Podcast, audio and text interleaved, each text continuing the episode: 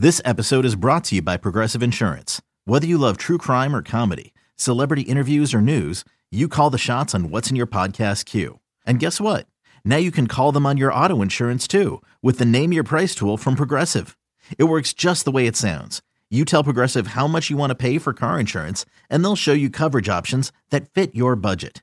Get your quote today at progressive.com to join the over 28 million drivers who trust Progressive. Progressive Casualty Insurance Company and Affiliates. Price and coverage match limited by state law. The following is a presentation of the Treasure Island Baseball Network. In his playing days, he was known as the Ignitor. Now, he's here to kickstart your Sunday Twins fix. It's the Paul Molitor Show. You can hit a mistake a long way. It's, it's, it's fun to watch. There's not a lot of guys who can close on balls like that. It was quite a play. Just a dominant start for him. The Paul Molitor Show is sponsored by Killebrew Root Beer, made in Minnesota. It's how memories are created and legends are made. Now, here are the hosts of the Paul Molitor Show, Chris Atterbury and Jack Morris.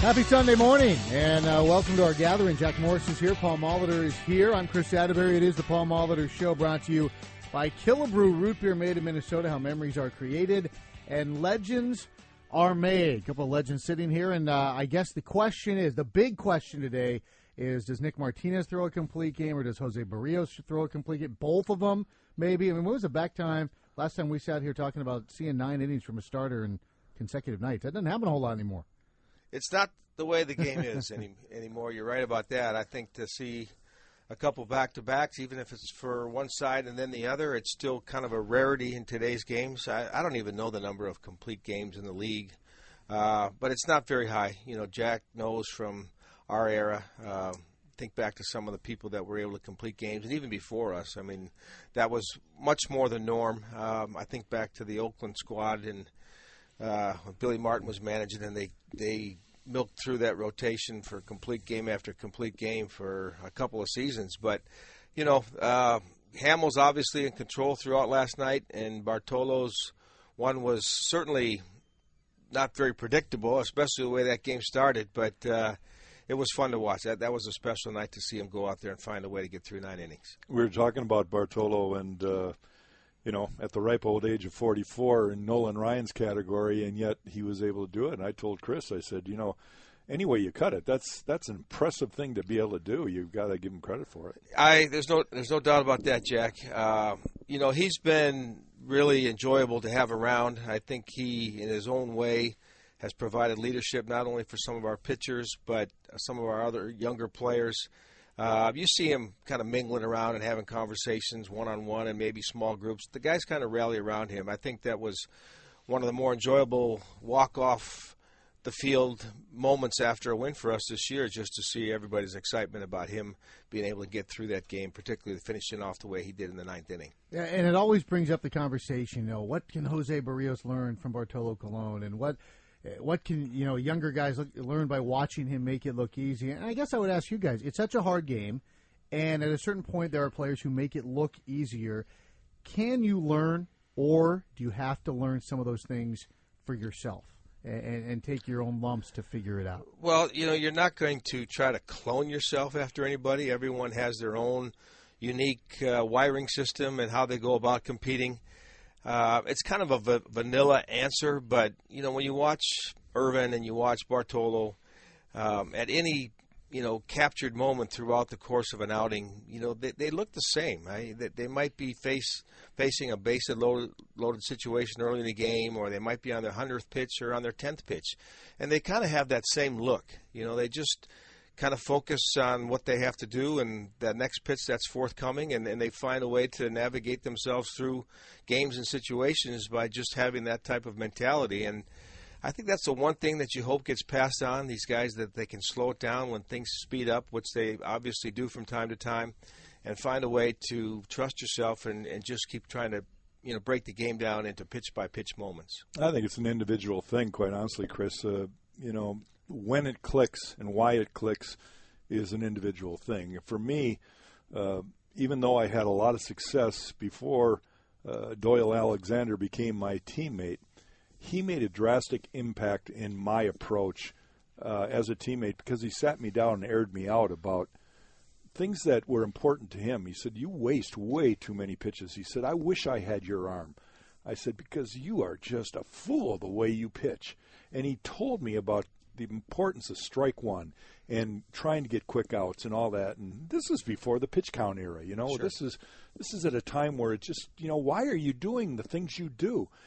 And if I could relate that to today's game, and you know, guys like Gibson and and Berrios who are young, uh, you know, watching Ervin and Bartolo and getting through, the you know, night and day difference between Colon's complete game and pitch count between Kyle's performance yesterday. So those are things you can observe, but it really sometimes takes somebody that cares enough to set you down, look you right in the eye, and say, think about what you're doing. Yeah, I, I think that's really valid. I do think it's individualistic of how these guys are going to absorb and sponge from some of these veteran guys. But the concept of our younger guys and pitches that they waste along the way mm-hmm. that really have no purpose, right. um, and they add up, and that's why we see our pitch counts being an issue for some of our younger guys. Yeah, it's really interesting stuff, and we'll continue this thread of conversation and tackle some other topics as well when we continue. Take that first break here. It is the Paul Molitor Show. Pleased to have you with us on a Sunday here from our network headquarters at Target Field, right here on your home for Twins baseball.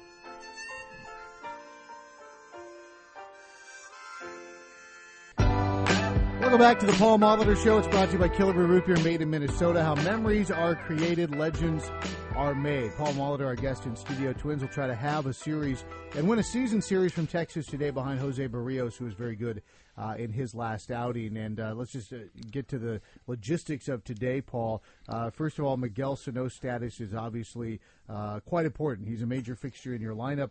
Took one off the hand. Uh, it's early still, but your thoughts on his availabilities? I uh, didn't see him this morning when I came in before I, you know, came down here to record. He uh, most likely is not available to start.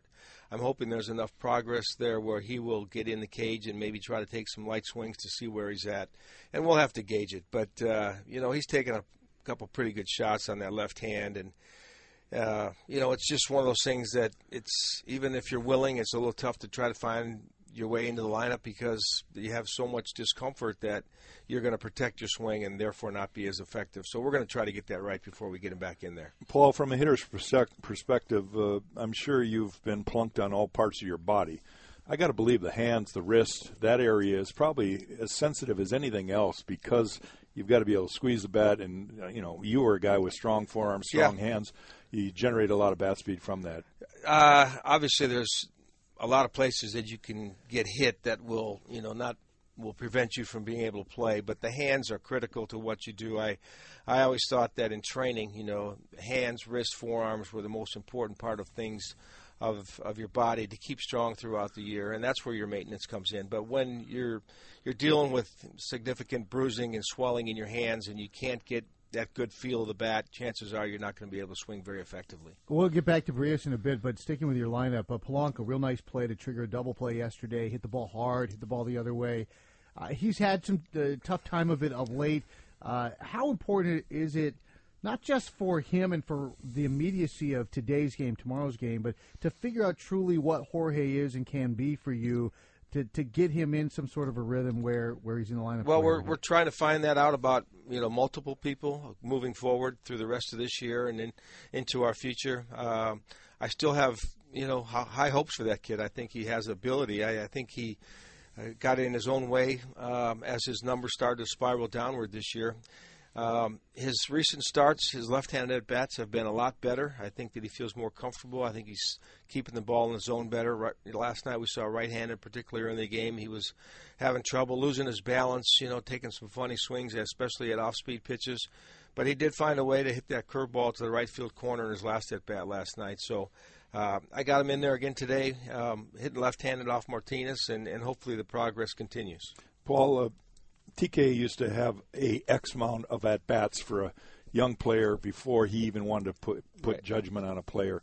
Um, with what we just talked about with Polanco, do you have any feel for what you feel is a amount of time that a player kind of gets the pace of an entire season instead of a couple months, and you know the grinding, the the total feel going in where you don't have to remind him anymore that a season starts in April and ends in September. It well, I, I, think it will vary a little from player to player. I think we're still kind of finding that out for some of our guys, Polanco included. But even guys like Kepler last year, who were, you know, I thought fairly significantly affected by playing an extra month that they just you know somehow they they start to question the fact that they've ever played that many games and there's the physical toll that the game takes over 6 months which is different than the minor league season but also mentally staying staying strong and be able to grind your way through. I don't know if there's an exact number. TK used to talk about 1000 1500 bats yeah. sometimes even more than that. And and I don't think players know who they're going to be yet. You know, in, in Polanco's case, you know, he's a lot stronger than he was a couple of years ago. He started to fill out, but I still think there's more strength to be gained there. And uh, yeah, it's it's one of those things that we're monitoring. We have to make decisions going forward, but I, I'd like to see him get a chance to play a fair amount here as we go down go down the stretch because I, I, think he's someone that we want to consider for our future. Can you recall from your own experience how long it took you? You know, the first time you're going through a major league season compared to your last few years when you understood it all? Well, it's it's not to you know talk about myself to, at any great length, but I do know my first year. Uh, never had having played that many games. I, I suffered and struggled tremendously into September, and you know the more the numbers, you know you have a pretty good year going, and then the next thing you know you're dropping ten points every week, and it you're look you know you can't help but notice what's going on sure. and you, you start to fight the mental battle but I, I think even after the first year i was a little bit more prepared the second year and certainly more than that the following year we'll take a break we'll come back with more in a moment on your home for twins baseball It's the Paul Molitor Show. Jack Morris is here. Paul Molitor is here. It's brought to you by Killebrew Root Beer. We're talking about the uh, the Twins. Uh, kind of been a bit of a lethargic stretch offensively, and they start on that road trip. Not a lot of late runs, and now Sano's out of the lineup. Uh, one guy we were talking about, we're still Jack and I both. When Byron is in the batter's box, we, we can't look away. We he's been a little quicker to the ball since he he tweaked some things and just seems to be aggressively situated in the batter's box. And then when he reaches, he's been aggressive on the base paths. Are, you seeing that?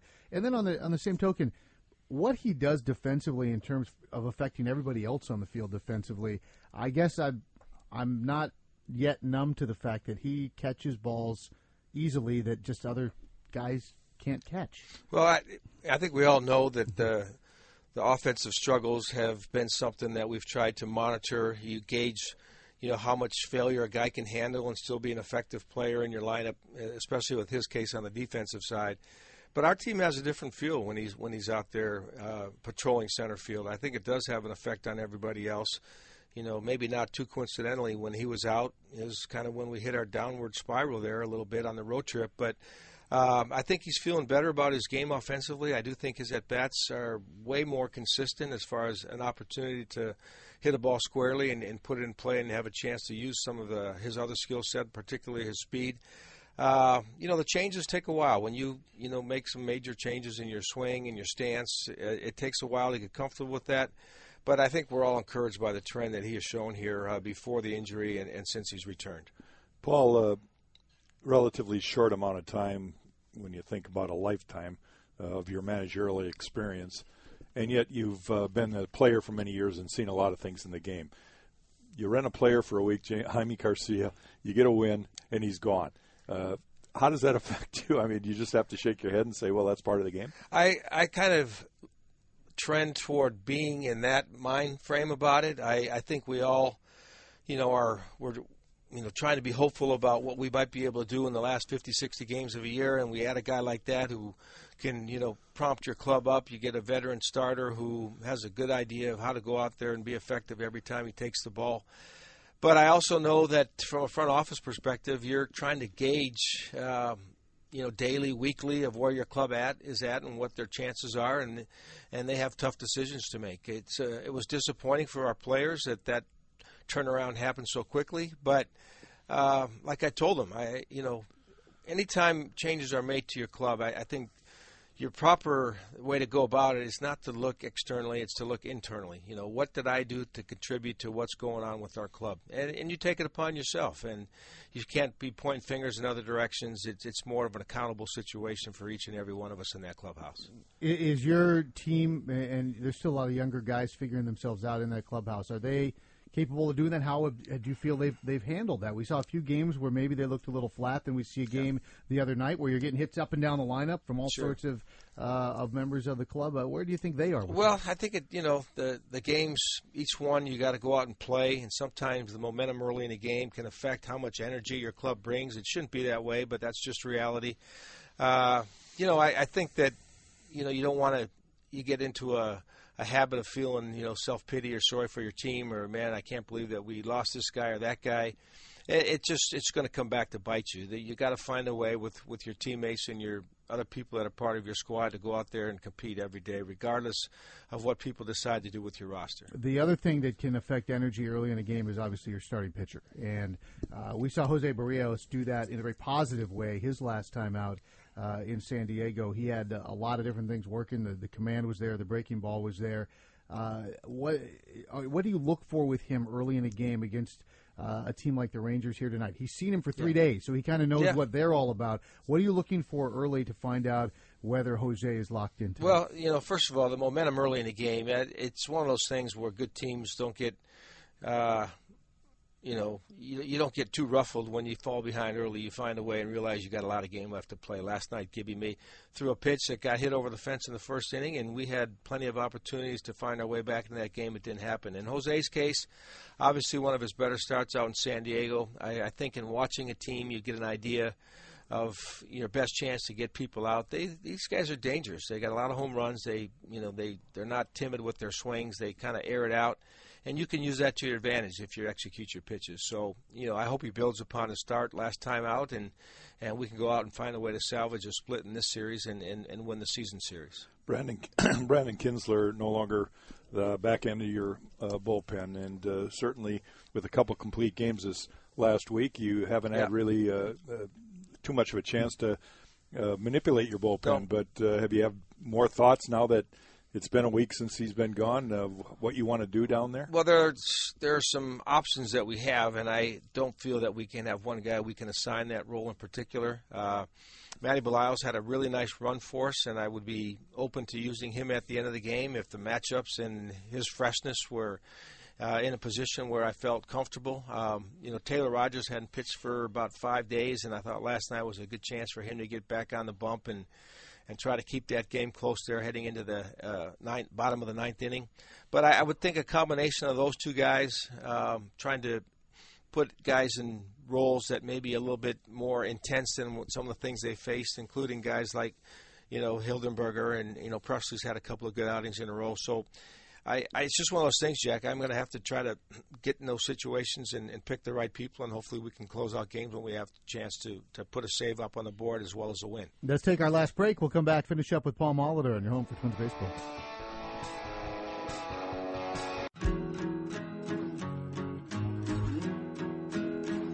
Welcome back to the Paul Molitor Show. Uh, Paul Molitor here in studio, Twins Tangling with the Rangers today. It's Berrios versus Nick Martinez, as we talked about earlier.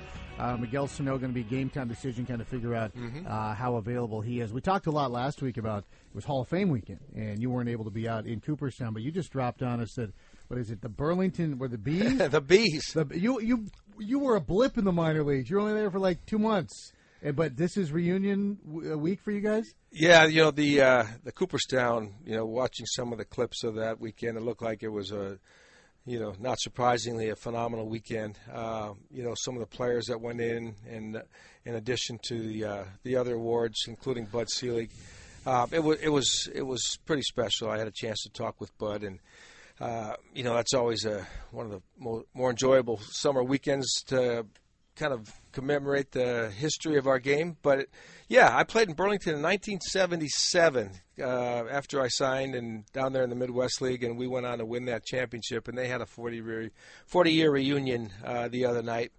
I'll have to say, and and uh, no offense, uh, but I got pictures from the guys, and I didn't know some of who they were. I just I had to bring out the old roster and try to match up some faces, but. Uh, Any of your future uh, Brew Crew teammates are on, on that club, big leaguers on that team? You know, the, the one story that's that's kind of funny is that we had a guy from Wisconsin by the name of Willie Mueller, and Willie got a cup of coffee in the big leagues with the Brewers. Uh, more famously noted for being the closer for the Yankees in the movie Major League. That was he got a couple of a couple of movie gigs out of the deal. So when that thing comes on and you see that Yankee closer, that's a former Burlington Bee teammate of mine. There you have it. That's that's pretty good. I'm jealous. Our, our Montgomery Rebels won the Southern League, and we've never had a reunion. no so- reunion for the No. Montgomery Rebels. Never. Oh man, you're gonna have to do something about that. Maybe you're maybe you're supposed to organize. You know it. what? don't I haven't made a class reunion yet, so it's probably okay. Yeah, that's that's what are you going to do?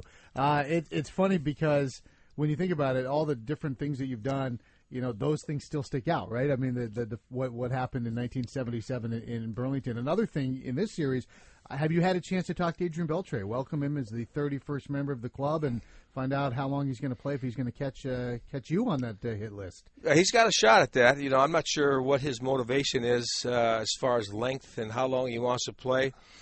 Uh, but I think you know all fans across the game, Twins fans included. You watch a guy like Beltre and and and just the enjoyment he has each and every day he puts a uniform on. You know, he's going about it the right way, and uh, you know he's going to be a Hall of Famer. And uh, you know, it's just been a remarkable career. I've had a few chats with him along the way, most notably when he went to the Mariners, coming over from the Dodgers. Uh, but I did get a chance to shake his hand the other day and uh, congratulate him. You know, got a big smile and a big hug and. Uh, you know he's out there playing. You know he's he's still a dangerous guy when he's in that box. He's had a couple of big hits in the series already, and uh, he looks like he's good to go. You know that's a tough position to play when you get older because, you know, it, it's a reaction position, and uh, he seems to be handling that well. Still a Gold Glove type defender as well. Awesome uh, for a chance, and let's just keep him stuck at whatever hit total he's at today, and send him on his way. He can get more hits when he gets to New York. Paul, pleasure as always, and we'll let you go call Willie Mueller. Yeah, yeah. Follow up with what his next movie is. There you go. Find out what he's going to be working on out in Hollywood. For Jack Morris and Paul Molitor, I'm Chris Atterbury. This has been another edition of the Paul Molitor Show. Join us every Sunday. We've got Inside Twins later today, then the Twins and the Rangers on your home for Twins baseball.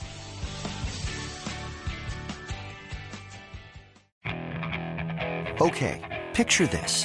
It's Friday afternoon when a thought hits you. I can waste another weekend doing the same old whatever, or I can conquer it. I can hop into my all new Hyundai Santa Fe and hit the road. Any road. The steeper, the better. Because my all new Santa Fe is available with H Track all wheel drive, so I can hit the trail without a worry in the world. Heck, with three rows and best in class rear cargo space, I can pack the whole family in with all our gear. We've got available dual wireless charging for our phones, so we'll never lose touch with civilization, and we won't lose touch with the primordial power of Mother Earth. So, which is it? Waste the weekend or do something a little more epic? And conquer it in the all new Hyundai Santa Fe. Visit HyundaiUSA.com or call 562-314-4603 for more details. Hyundai, there's joy in every journey.